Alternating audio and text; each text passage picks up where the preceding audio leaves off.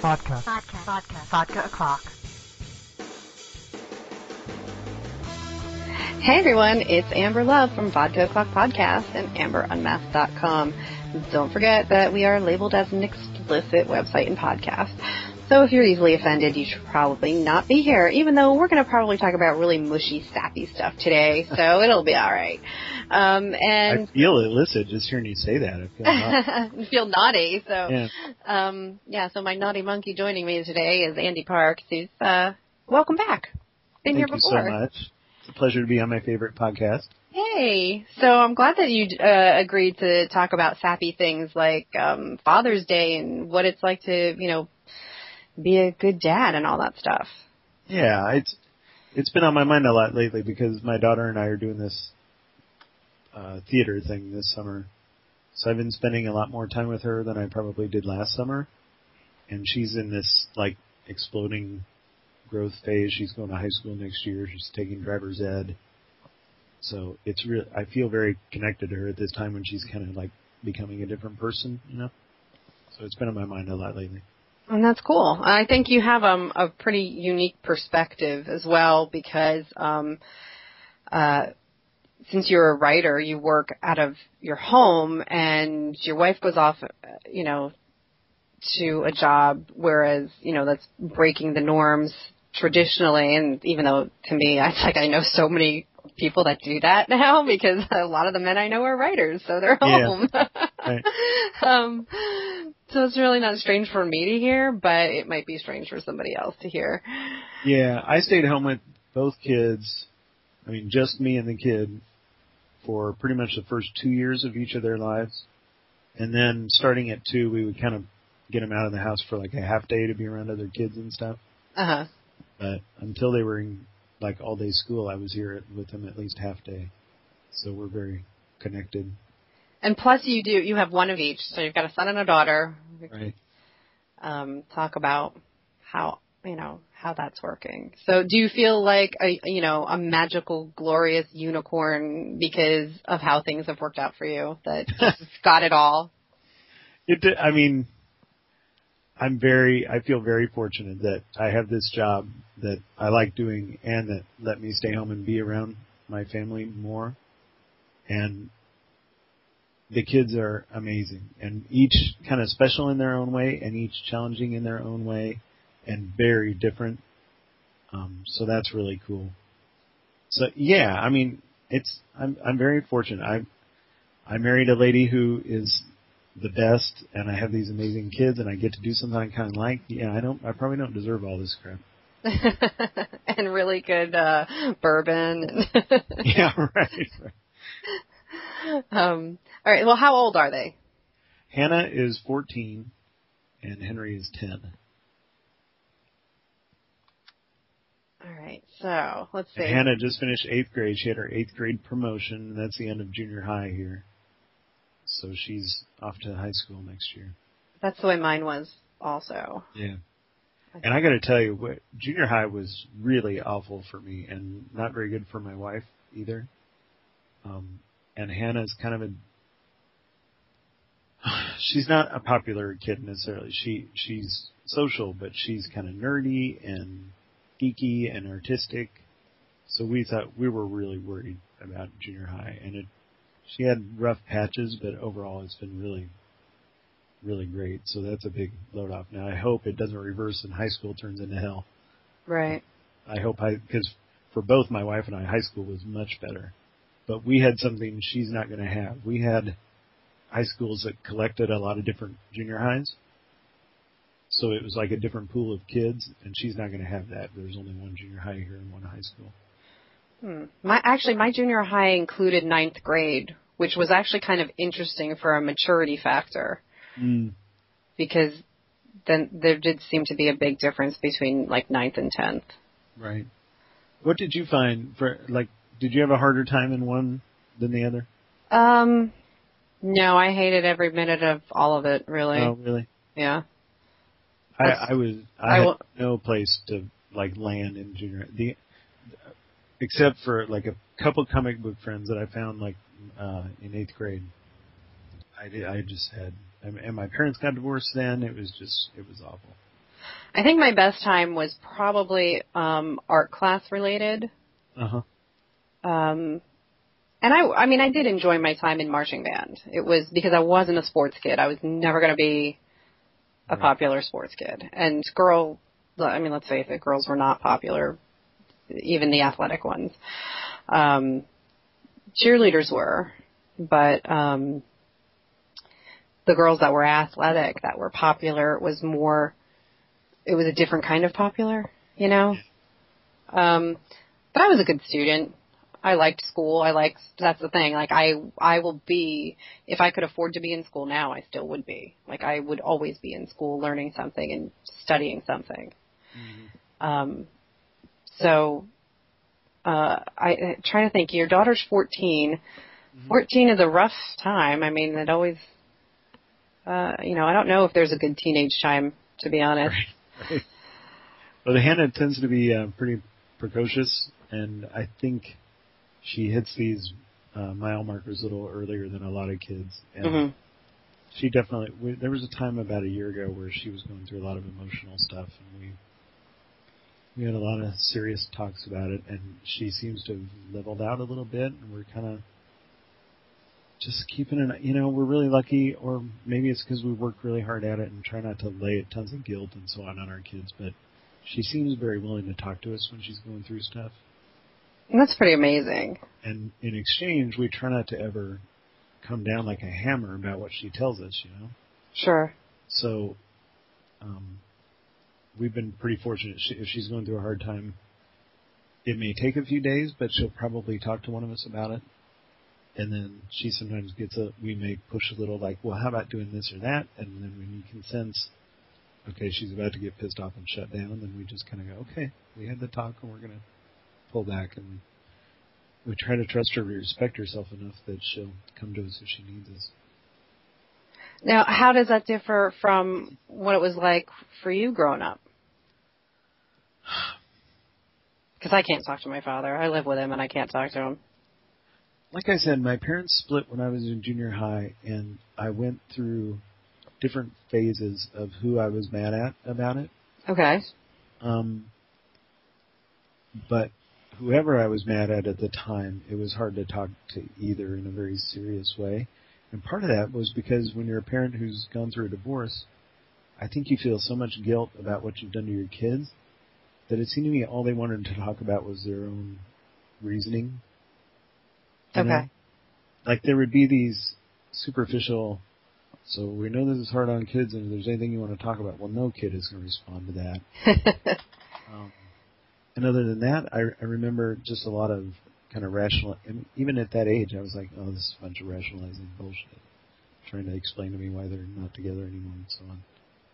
So no, I think I mean that was part of why junior high was so hard. I didn't, I didn't feel for one minute that I could come home from a day where I was bullied or whatever at school and tell anybody about it. and were you were like kind of a nerdy kid? Yeah, nerdy. I didn't. I mean, terribly insecure. Um, I didn't have very many friends. I didn't.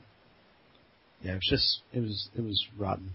Now you're a sexy beast, man. Oh. All, all famous and popular.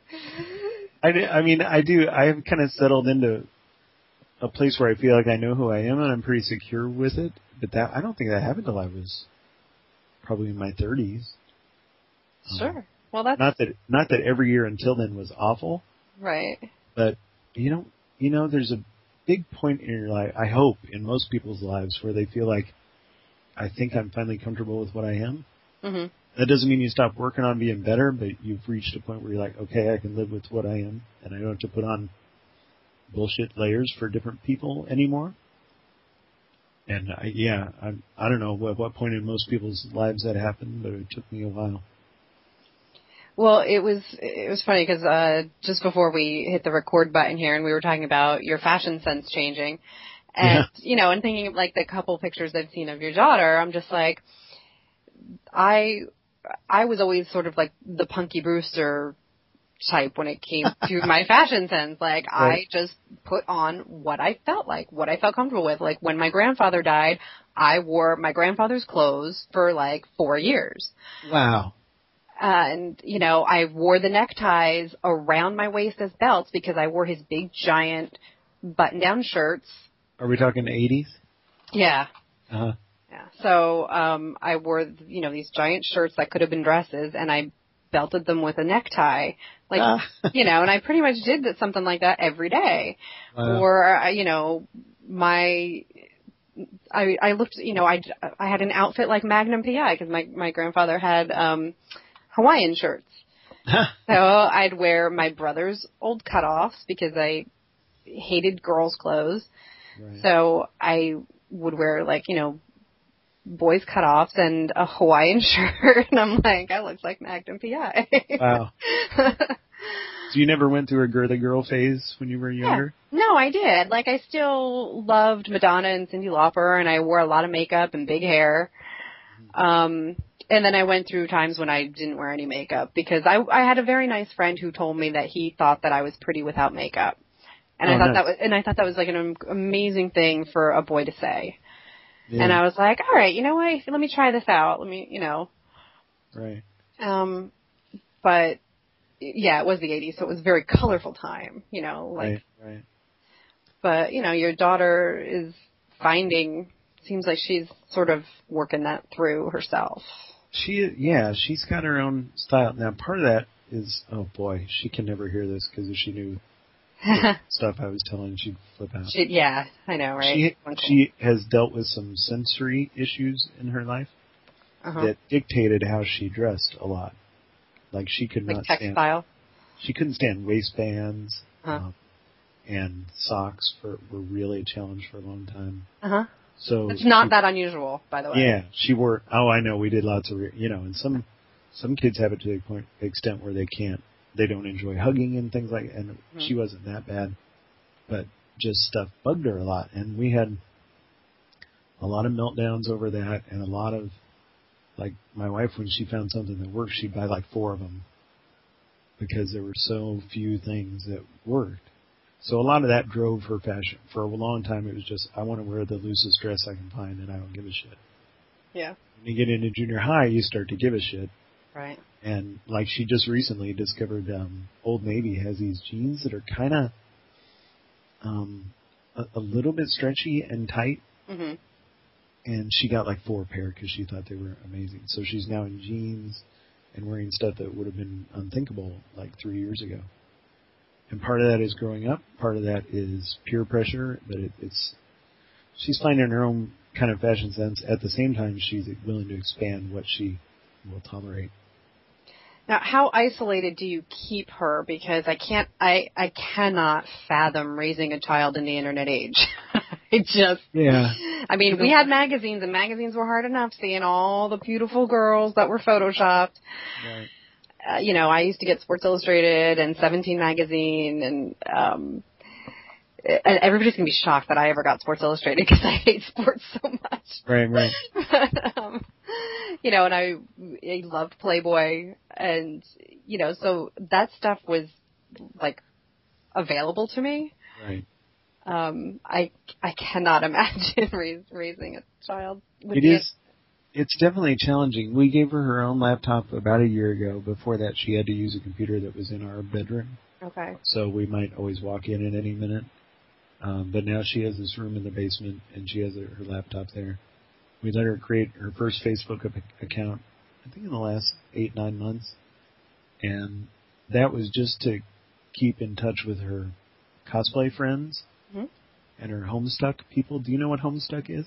No, but I that was one of the pictures I saw of her was um when she had you know made like her first outfit or something. Right. Homestuck is this amazing phenomenon that most comic book people don't know about. But if you go to San Diego, like we did last year, and my wife had one goal on the con floor was to get this guy's autograph for Hannah because she desperately wanted one. And this guy, Andrew Hussie, who created this online kind of fiction slash comic thing, um, has must be millions of teenage girl fans who follow it religiously. And Cynthia stood in line for an hour and a half and then like had to get moved to a different part of the hall because his line was so big he was blocking everybody's booths. And when this guy did a Kickstarter, he was the first to hit, he was the fastest to hit a million two million and three million dollars to make his thing into a video game. Wow. And like I said, most guys like me know nothing about him. It's only because of my daughter that I know about it. Um, but he he goes to Comic Con and it's just a sensation. So anyway, she created this Facebook to keep in touch with those friends, and I told her when she created it that I would reserve, reserve the right to check in on, just log in. I, I said I have to have your info, and I might log in and look. And I found that I rarely did. And then she got her own personal Facebook recently, and I didn't ask for the same thing. I didn't bug her for a password. And I I might totally be fooling myself, but I feel like we've taught her to be um, to respect herself enough and to be independent, independent enough that I don't worry too much. Like I think if something is freaking her out, she'll let us know mm-hmm. and pull back. And that, like I, I could be an idiot, but um, I just feel like I can trust her, and I I don't know.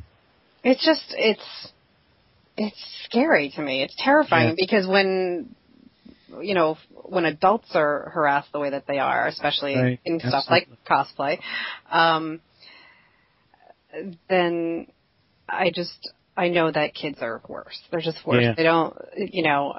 But You one, know what? I just don't feel like Hannah has even the weakness that I had at her age for the weakness of insecurity and needing people to tell me I was okay and and God, if I'd been a, a girl, the weakness I would have had for people telling me I was attractive and so on. Um, I don't see that in her, and I I could be wrong, but it just doesn't scare me like that. And now she has her first boyfriend, and I just, I mean, we had a talk about a month ago where I said, um, so you're going to go on this little walking date with Max, and you told me recently you haven't had your first kiss. Have you? I, I, I'm going to ask, and you don't have to answer, but have you had your first kiss yet? She's like, no, I'm too awkward, blah blah blah. And I said, well, look, I don't. If you're of you're 14, that's going to happen, and it's okay. I do think you're a little young to be like making out in the park. And she said, "Oh God, Dad, come on." So, I, you know, we're still at a point where we can talk about all that stuff. And she, by the way, she did have her first kiss shortly after that, and she told her mom about it. well, that's Get good. this. How perfect is this? She was at the World of Fun, is like our little local version of Dis- Disneyland. Okay. And she and her boyfriend went with some other kids, and at the top of the Ferris wheel, they had their first kiss. Oh, that's lovely. Isn't that something? That's amazing. It's very cute.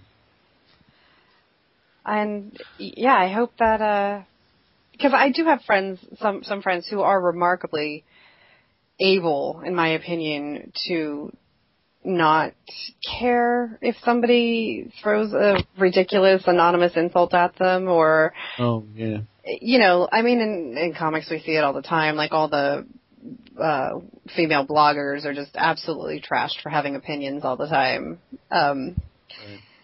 but I mean, today, like, there's this one girl that I I saw her picture through somebody else's Facebook because we had like a mutual friend, and it was she was dressed as Black Canary, and she's you know fine, she's plus size, whatever. I mean, so she looked great. She's beautiful, but it was a beautiful picture. And apparently, like, she's literally gotten, and I've never heard of getting this bad before, death threats. What?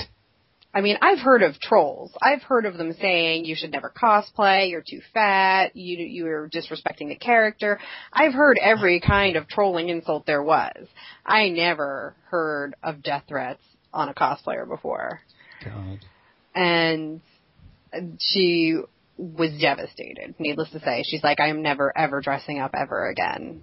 She's like, this is not Jeez. worth it. It's not worth, you know, it's and so a couple of us, you know, we all, uh, you know, got the word out to like, you know, she's like, look, the fact that you know somebody had to, Roxana, uh, who's an amazing cosplayer, basically just said, hey, can you know all of you go over and say something positive?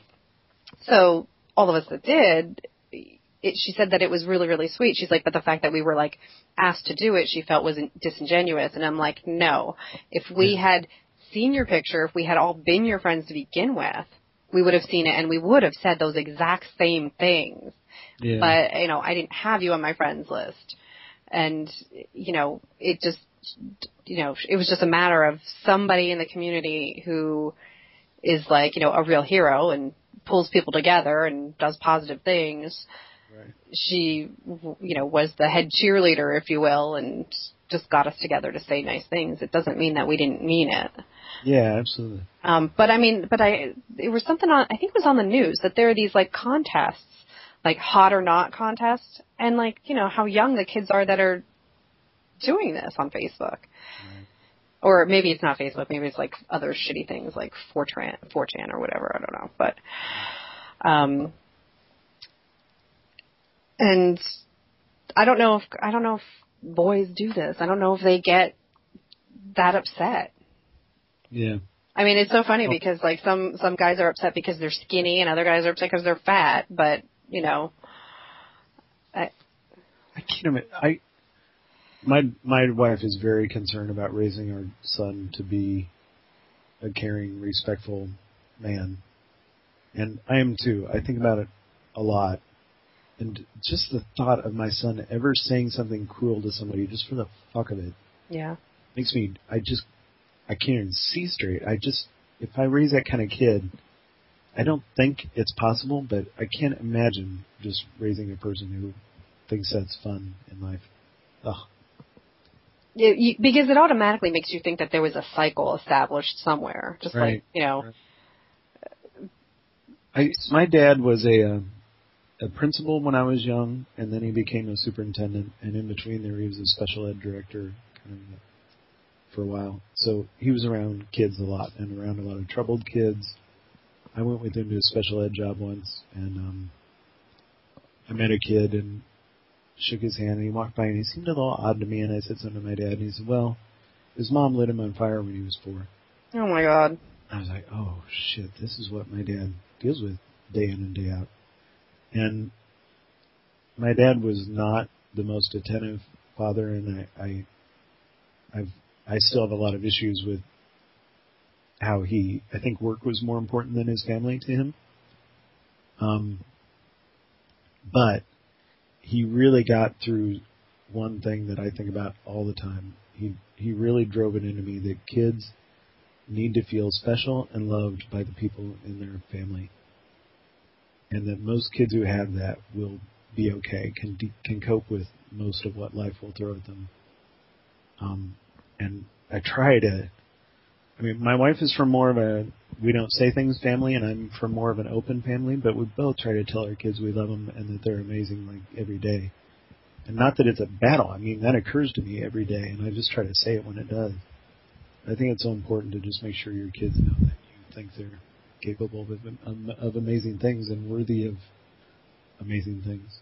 Now, are are you also the household where all of the other kids come over and basically adopt you? Because I was like that because you Right. know of uh, my issues with my folks as a teenager was totally different. Uh huh. Um, so I always, you were the house where people came, or you were you always No. left to you were no, I always left. right right Um, and it was really hard to do out here in the country because you need to drive to have friends. Like my Right. brothers, there were boys in the neighborhood, so my they were okay, but not me. I and so it was a a burden to have to be driven somewhere to go to somebody else's house, and um, it was. I was m- much more inclined to find solace in other people's right. parents. I had great grandparents, which was awesome. My grandparents were phenomenal. It sounds like you were really yeah you were tight to your tight with your grandfather. Yeah. Yeah. Um like came to every football game, you know, that Mhm. sort of a thing. It was great. Um but m- you know, at the time my mom had like severe social anxiety and Oh really? really like had a lot of issues. So, um, it was just like very hard. Like she would go to my band practices and watch me from the parking lot, but she wouldn't go to a game because there would be so many people around. Oh wow. Um, so like I, you know, it always just felt like very different for me that I, I would connect with other people's parents because it was different. We might be that family, um, except that we have an extenuating circumstance. Our dog is kind of an asshole. He's, I don't know if you've seen photos. He's this little, um, uh, Shih Tzu poodle mix with the most fucked up teeth you've ever seen. Like his underbite and one fang sticks out and the other's in his mouth. It's crazy. And he's sweet with us, but he was like a neglected or abused uh, breeder dog the first year of his life. oh. So he was never socialized properly, and so he still puts everything in pack terms, meaning we're his pack and everybody else can go screw. Okay. And so people, like especially kids, come into the house, and he's like, "Oh, well, I'm going to be the boss of them, no problem." And he'll run over and you know bark at him, or in the worst case, give him a little like nip on the shin to try to. So we're in training now with our third trainer, and we've seen a lot of progress. But anyway, long story short, we can't have a lot of kids over because it's a hassle. Because it's like you got to segregate Berkeley or do something to figure all that out. But there's definitely one kid down the street who would be here like all the time. And that happens to be the kid that Berkeley wants to kill most in the world, so it's a little problematic. um, oh, and Hannah has this pretty incredible setup now. She's got like the basement to herself, sure. including a big room with computer and another room with a TV that she can, you know, so she's got a pretty cool setup and she's always pushing us for sleepovers and we do. She, just had one last night and the girl just left after dinner time. That's- So yeah, I don't, now in high school I think that stuff tends to elevate once kids start to have cars. Yeah. So we'll see how, uh, how much kids migrate over here. I, by the way, I thought of something when we were talking about my daughter. Um, I was really lucky, I think. I had kind of a trial teenage daughter.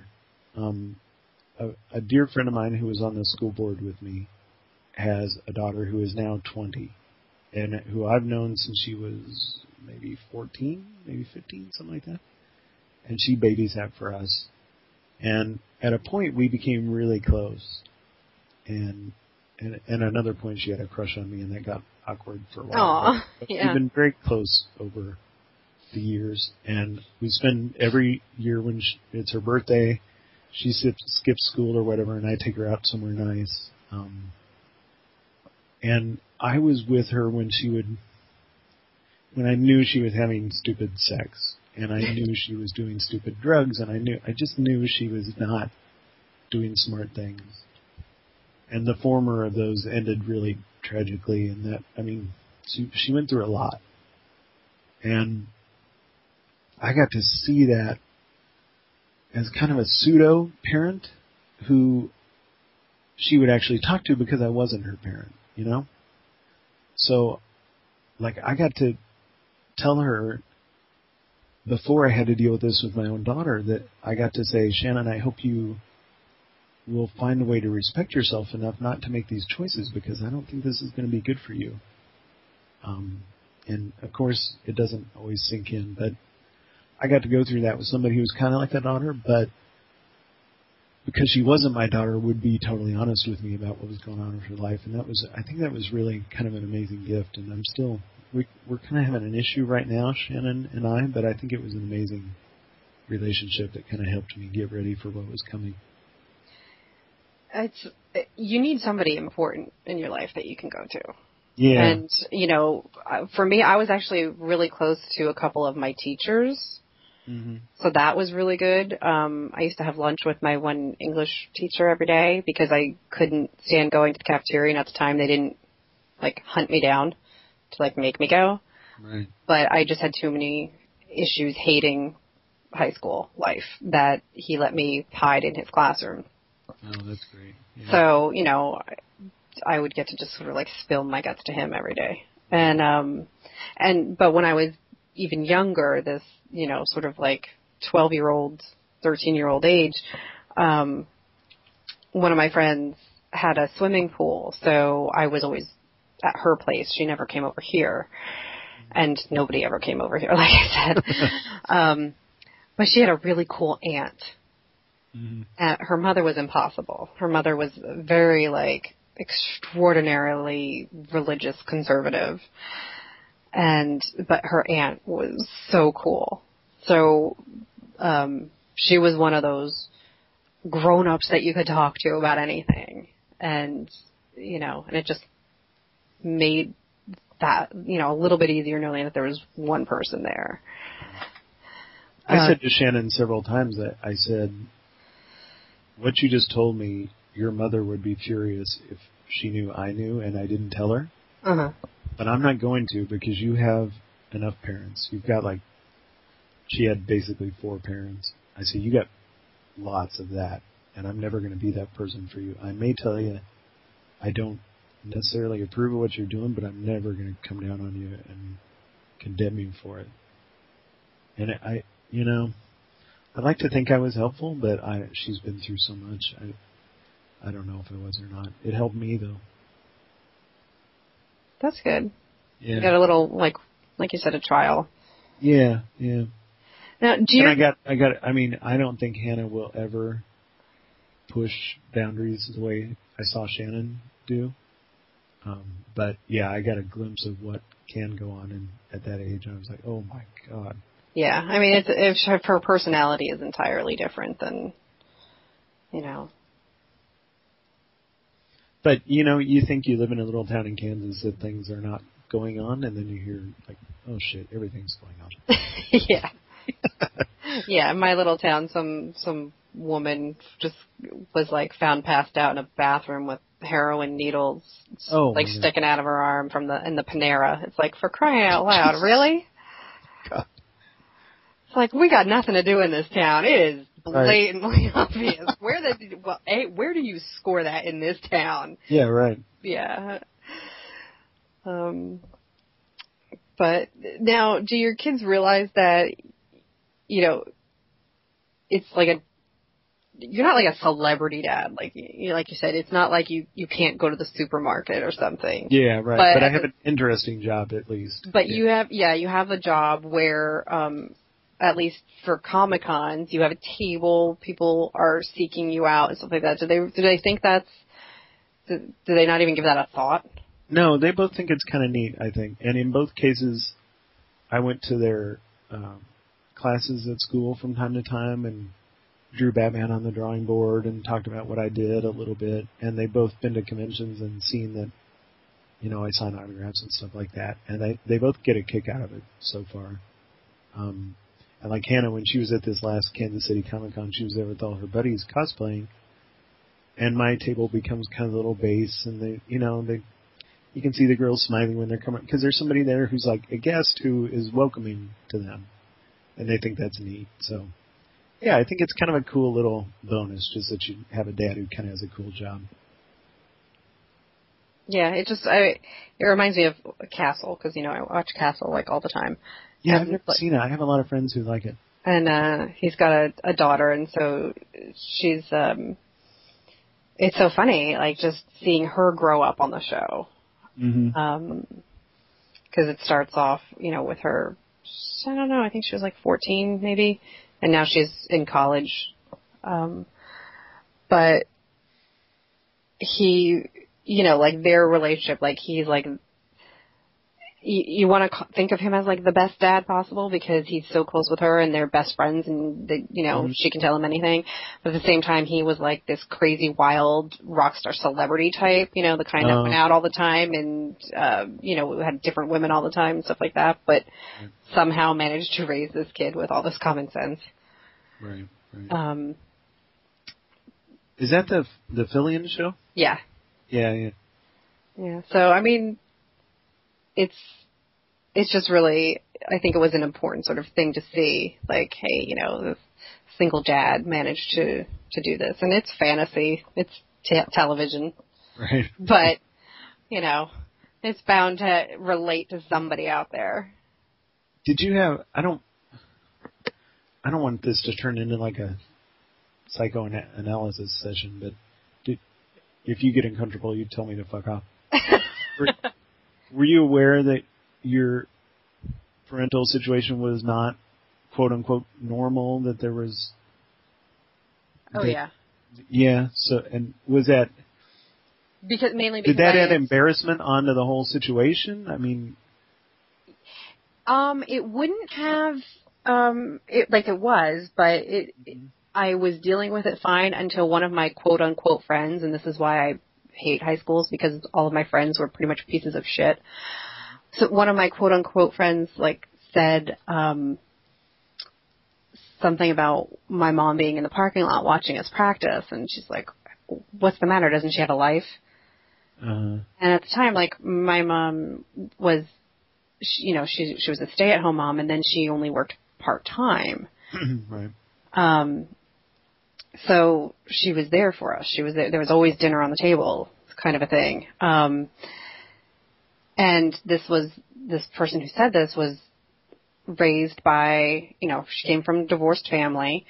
Um, her mother was strong career woman and also like very active in other things outside the home. Oh, super. So her mom was like super mom. So she grew up way too young, basically, you know, having to take care of herself. And, um, I didn't see, I didn't look at her mom and I was never jealous of that. And that was, you know, another friend of mine, same thing. Her mother was like career woman and did stuff outside the household and church and everything. And it's like, I never looked at those women as like anything to be ambitious of or want, like it just, it didn't, it didn't look like a good life to me. Right. Um, so I wasn't embarrassed until she said that, until she made that snarky ass remark, and I'm like, this is a friend of mine, this is one of my best friends saying this, Yeah. and, um, you know, and I just, you know, and I knew we just couldn't bring people to the house because it Right. wasn't stable. And some, you know, some people never pick up on that. That your family may be fucked up, but they're still your family, and you don't need that input from them necessarily. You know what I mean? Yeah, Like some people are like, oh, your parents are wacky or crazy or whatever, and you're like, hey, that. That's that's for me to say, asshole. exactly. You're, you're outside the club. You don't get that privilege. I mean, we had, um, like a valid, a valid excuse, if you will, that a not embarrassing excuse to not have people over because my dad worked at night, so he had to sleep all day. Oh, interesting. Um, and that was my entire life. So I literally like saw my dad occasionally on Sundays. And that was pretty much the only time I ever saw him awake at the normal times. So So did he and your mom not? I mean, when did they have quality time, or did they? Or I don't know. Probably never. that was the interesting. I mean, that was the hardest thing about our us having kids. I think was that I would watch the kids during the day, and I still. I mean, I never had a time where I wasn't working at all. So Cynthia would get home from work, and I'd be like, throw the kids at her, and I would go to work, which works fine for the kids, but we didn't get a lot of quality time. Yeah. And so now that the kids are in school and I try to get my work done during the day as much as I can, um, we try to, as when the kids go to bed, we try to have some time. We try to have a cocktail and watch a show or hang out or just talk a little bit. And my poor wife sometimes will go like a whole week on just six hours sleep a night because that time is so important to her that she doesn't want to go to bed as soon as the kids go to bed. And she just wears herself out. But it's really important to both of us to have some time where it's just us. Yeah, I agree. And it's definitely hard to work out. I mean, we always did, I don't know at what point we stopped, but we always did like um a one or two week family vacation a year. Mm-hmm. Um Where did you go? well, sometimes it was just close. Like we would go stay with our friends that um have a place in the you know South Jersey. They were on the water, so sometimes it was just there. Or um but we did like the the You bush went down the shore, didn't you? I did the sh- well, sort of, not like the regular shore. Like I didn't Oh. go to like, um, we didn't do like Seaside or Wildwood. We didn't do any of those things. Um, or it would, you know, we did Disney, Busch Gardens, Williamsburg, Gettysburg, all Yeah. the burgs. Um, Now, I forgive me. This is a really horrible, stupid thing to ask. I think you're an only child. no, I'm, I am estranged, basically. No, I wasn't. Really? Yeah. So that's, yeah. So there was another kid in the family when you were young. There's two. Two. Oh That- my God. that do not speak to me. Okay. So I'm my, sorry. Yep. Yeah. pers- you can cut that out. No, that's fine. Um. So you had a big family taking these trips. Yeah, crammed crammed into a tiny little Volkswagen. Not fun. Did you look forward to those? No. I mean, I think as a kid, I looked forward to Disney. The whole concept of going to Disney seemed very exciting, but it is a, it is an awful trip. I mean, I don't know, maybe it's different now. Um, and I know some people, they go a lot, so they sort of aren't overwhelmed, like they go and they do it in sections. No, are But- you talking about? Did you drive to Orlando or did? Yeah. Wow, that's we, a hell of a trip. yeah, my mom has never been in a plane. Wow. So we drove everywhere. And my dad was a truck driver, so he liked driving.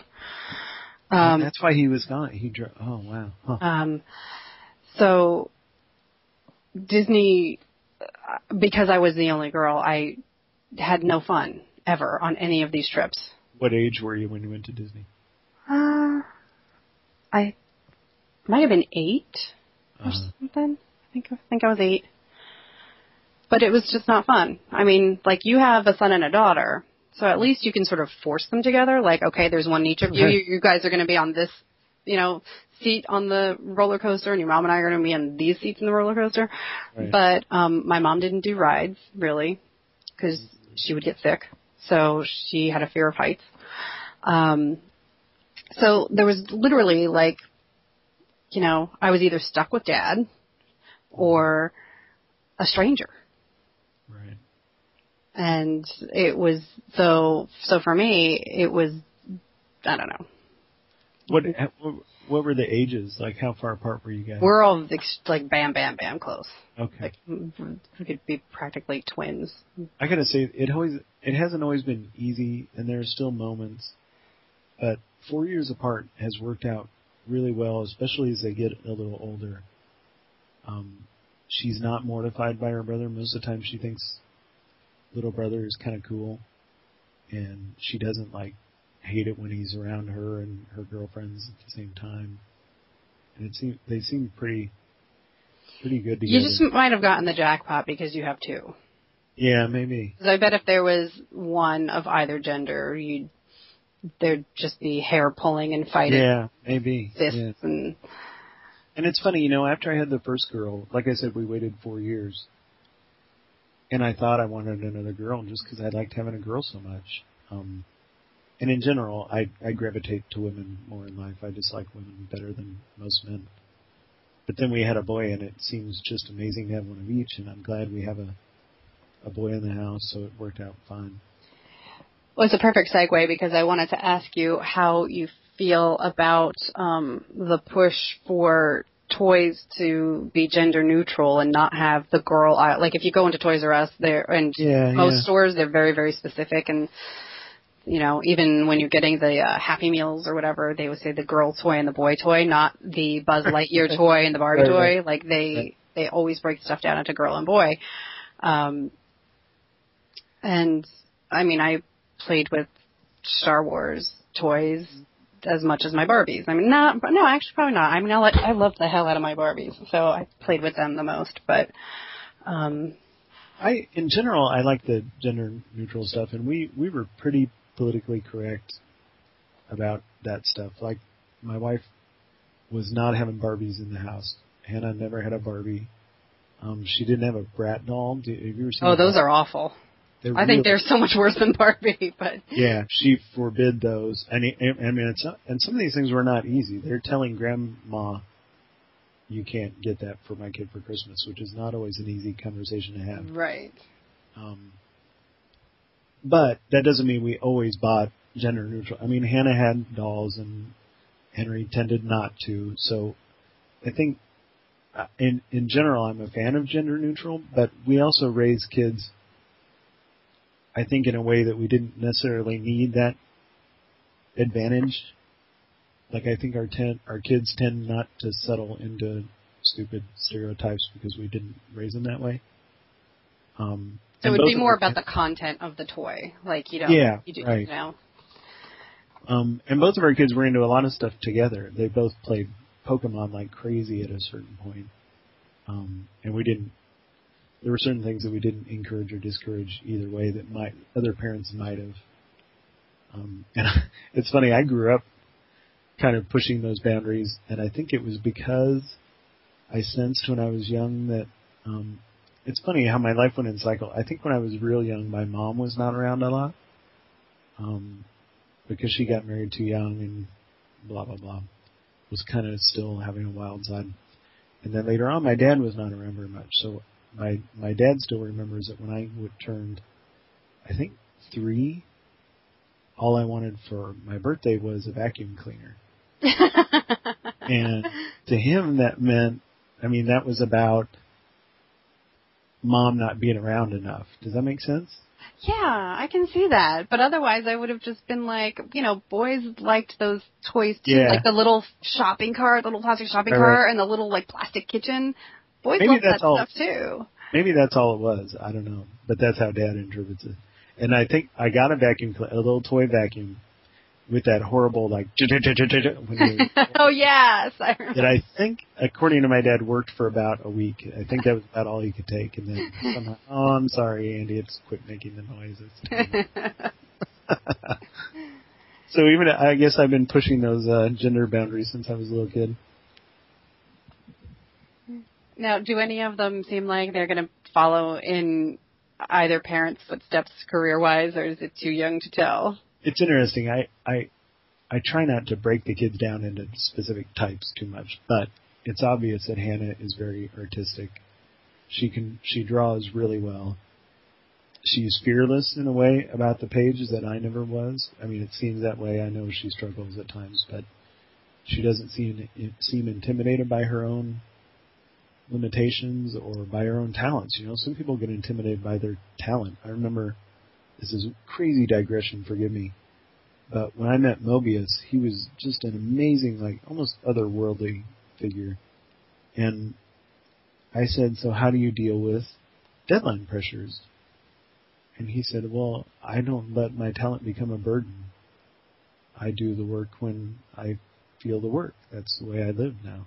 And not all of us are as lucky as Moebius, but I, I'll Well, never sure. forget the- I'll never forget the way he said, uh, I don't let my talent become a burden. I just think that's a great way to live. And to, in, in two ways. One, to recognize your talent, hmm which a lot of people never do. Right. And two, to say, I'm not going to be a slave to it. I think that's amazing. So, back to Hannah. Um, she's very talented. She likes to write. She likes to draw. She can sing. There's just a lot of that. Um, and she's bright as well. It's not, I mean, she, she got an A in honors algebra this year. It's not that she's not good at other stuff. But she struggles with math like I did. And art is more natural to her like it is to me. And Henry, I see more as my wife slash my father-in-law, who seems to have kind of like a mechanical engineer's brain. Like he always loved puzzles. Um, he's got an amazing memory and a great spatial kind of relationship memory. Hmm Um, and doesn't he writes pretty well, but he doesn't seem as attracted to that stuff. Um, so I, it seems like I have kind of a left brain, right brain kid, one of each Right. and I think they're both pretty bright, so I'm kind of excited to see where they go with it. And I've t- Hannah told me, well, I want to be, uh, shoot, like a year ago, I want to be a writer and an artist. And I said, well, I have just also- a job for you. yeah. I said, you also want to have a home in the mountains and a home in Europe, so Yeah.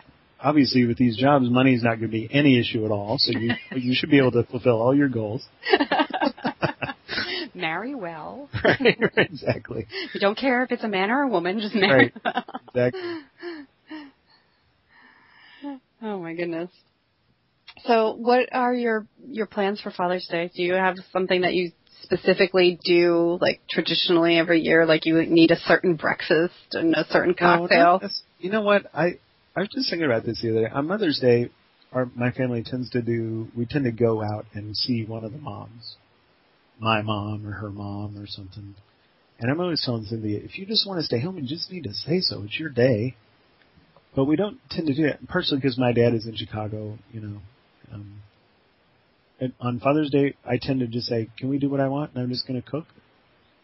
So we'll cook, and I'll do something family-ish. You know, Henry and I'll do some woodworking project or something together, and that's about it. I, you know, when I'm happiest in life is when I'm hanging out, cooking for my family, and I have a cocktail in my hand, and people are just kind of drifting in and out, and that's what makes me happy. So if I can do that on Father's Day, I'm cool. That's pretty cool because I know it's it's strange. I have I don't hear this about fathers for some reason, but for mothers, I hear a lot that Mother's Day is spent away from the family. like they're oh, like really? they're, they're like Yeah. my, my my present is a vacation from all of want you. get the hell out of here. Right? Yeah. but yeah, I don't recall ever hearing that from a, from any dads. Right, right. And that's, I mean, that's really saying something um, because a lot of dads are off working all the time and don't see enough of their family. I see a lot of my family and it's still, that's, I want to be with them on Father's Day for the most part. I, you know, I might go play golf, I guess. I don't remember that happening, but that's a possibility.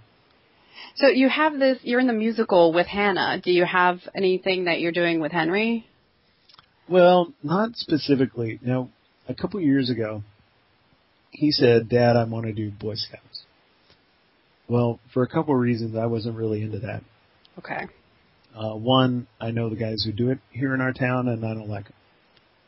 Two, you would have to pay me a lot of money to go on that fucking camp out thing. Sounds like hell. Being out in the woods, yeah, I agree. fucking tent with a bunch of squirrely little kids and their asshole dads. I don't want it. And three, the Boy Scout organization is a bunch of douchebags, and I don't want to. I don't want to be part of that. I don't like their anti-gay stuff. I don't. I just don't like it. So I explained all this to Henry, and I said, "I tell you what, I would rather do. I will commit to doing like a home scouting program with you, and we will think of cool shit to do, and we'll do it on our own, just you and me. And um, to be honest, because of musical and other stuff going on, we we're behind right now. But we've done model rocketry. Do you know what that is? Yeah. Yeah, we've done that. He loves to do that. We've built things together. Um, sometimes it might be something really simple like fixing the swing that's in the neighbor's yard or something like that. Right now, our next one is he did an amazing painting for his mother for Mother's Day at school this year, and we're going to frame it together. I have a mat cutter, so we'll go buy a frame and cut the mats and do all that together. So we need to do that. Um, and that tends to be our thing. We try to do this home scouting thing, and it's not perfect. You know, a couple months will go by and we don't do anything, but we try. It's always a goal to kind of stay on top of that. I think that's cool. Yeah, it's nice. It, it, I had somebody say, "Oh, home scouting, that's such a cool idea. You, you need to like build a website." And do. I was like, "Oh, please, I got." Then it's work. It's, Right, I even more work. I just want to hang out with my kids sometimes. It's it's fun. Yeah, we used to do. um My my mom was uh, always very active in church, so uh for specific, you know, m- periods of the calendar, we would uh we would have projects that were usually like somehow faith based. But what was cool about my mother was that she would tell us where the stuff came from. Like, you know, we we got to learn all the pagan roots Mm. of everything. So, like, you know, and, uh, projects for Advent would be like, okay, if we're making a wreath, then we learned all about, like, you know, the pagans making wreaths and boughs of holly and, Right. and all this cool stuff. And, like, you know, then the house, then, then the other, uh, like the Catholics have like Santa Lucia Day and we have to, learn, you know, learn about wearing the wreath on your head instead of like just we put it on the table because we weren't Catholic. But, um, so Did you re- were you, were you a religious house at all, or it sounds like there was weird? Yeah, it was. We were Lutheran, hmm so I mean, not like super. Yeah. You know, not uh, like I said. There was always there's always the extremes and stuff like that. It wasn't wasn't like that, but um, you know, my my mom made us go like made me go to Sunday school until confirmation. She said, once you're done, I don't care what you do. Yeah. Just So what age? What age does that happen? That's like the end of high school. Okay. That's like you gotta. I don't remember. I was like 17 or something or 18. Oh, so that's a pretty big commitment. It's still. yeah, and I was just like, I am just so not feeling this. Like I was just, so, I'm like, I am not feeling this. And she's like, just finish it. I'm like, all right. Right. I did. I guess I was baptized. Um, I don't remember it, but I guess we did went to some kind of Methodist or something. And then nothing most of the time I grew up. And then when I was a teenager, we started going to Unitarian Church, which is basically Way cooler. Yeah, I mean it's co- it's especially if you're a teenager. The teenage what what's cooler than the teenage youth group at the fucking Unitarian? Unitarians. Yeah, how about it? Yeah, I mean They they're like- smoking weed in the so it's all pretty loose, and, and we've never taken our kids to church, and I feel kind of guilty about it at times, but we just don't. We're not interested, and we try to. Oh God, you want to hear a funny story about my wife and daughter? sure. we don't have a lot of religion in our life, and we talk about it sometimes. And if a kid ever says, "What about Jesus?" I'll I'll tell them what a lot of people think, and then I'll tell them what I think, and we'll just talk about it. But we've never been religious. And again, we try not to. Hey, it's okay. Come in. Sorry, somebody's bugging me. Okay. Hi. And I know it may not. It's not a big priority. We'll do it tomorrow. Thanks, babe. Um. So we had it in our mind that we're not making it unfriendly for our kids to be religious. You know, like they could find their own way and it'd be totally cool, and they would know that. So my daughter kept a journal, and we never looked in it. But at one point, this is several years ago, she was going through some shit, and we were kind of worried about her. Like we were worried she was having these night terrors and having a lot of anxiety. And we got worried, maybe that somebody was messing around with her or something, you know. uh huh. So we, my wife said, I think I'm going to look at her journal. And I said, ugh. Makes me a little uncomfortable, but okay. Why don't you open up to some spots and see what you see, and then we'll put it away. So she did, and she didn't find anything shocking except that Hannah wrote in there at one point. She was talking about Jesus, and she said, "Sometimes when my mom's not looking, I will say a prayer." Oh. oh my She goodness. thought, "Oh fuck, I made the kid like scared of praying. I didn't mean to do that." And she felt so guilty about it. Oh. Wow. That's so cute. Yeah. But we're not a religious family. It's. Uh, I I hope the kids, if they get passionate about something, they'll tell us and we can help them pursue it. But we just don't think that way. Well, do you have any like um I don't know, bits of wisdom before before I let you go?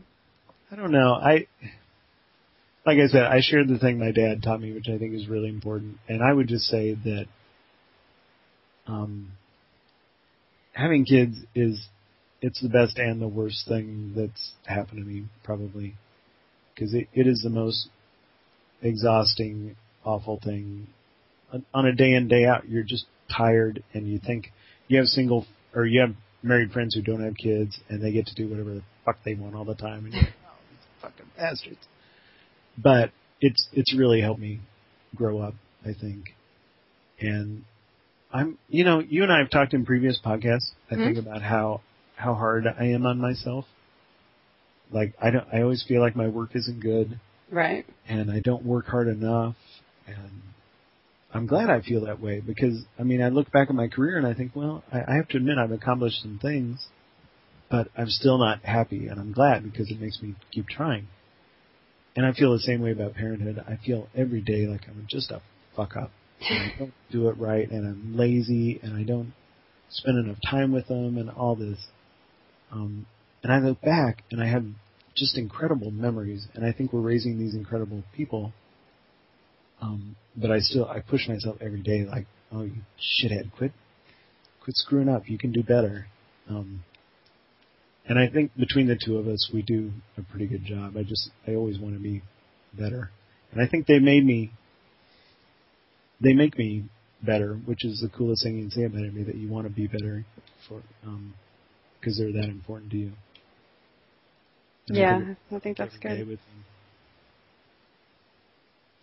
It's um there was who was it? One of the one of the celebrity writers might have been Joe Lansdale or Stephen King or somebody said something about that about how um you know when you look back on your old writing and you realize it sucked and the mistakes that you made or whatever you you, you keep going because you're going to improve Right. um so I don't, you know, and it's so funny because I parents always say that too about they're like, oh, the mistakes we made with the first one, right, right. you know, how you take them to the doctor for every single thing, and Oh, you know, that's pathetic. Yeah.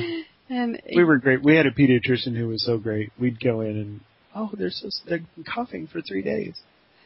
You go, yeah, babies get colds. It's probably last a week or ten days, and then you'll probably get it, and then they'll probably get it back. That's what happens. like, oh my god, he's so casual. I, and it's you know what's funny? I think every first child has an amazing baby book. oh yeah, I know. And There's like no and all pictures. this of shit. me. Yeah, right. Second or God help you, third, you're like, oh, whatever. Is, it, is the kid swallowing live insects? No. Okay. Well, exactly. Are they playing with broken glass? I don't care. oh, I mean seriously, it was like. Plus, it was just a different time. Like we were like handed fireworks. Yeah, right. I mean, like so what? Now you're a little younger than me, but I mean, I'm. We I drove to Colorado just rolling around in the back of a. Oh yeah, no. It was- it was amazing. yeah, no, there were no seatbelts. Like, Yeah. um, no such thing. Um, all right. Well, Andy Well, Park. I want to. I want to. Before we go, I want to thank you because it's um. uh, One, I love talking to you at any time, but to talk to you about stuff like this, which is usually, I mean, and it's probably been tedious to your listeners, but it's tedious to a lot of people to talk well, I, you know, that's why I like to change up my subject matter. Right. It's not always going to be about comics.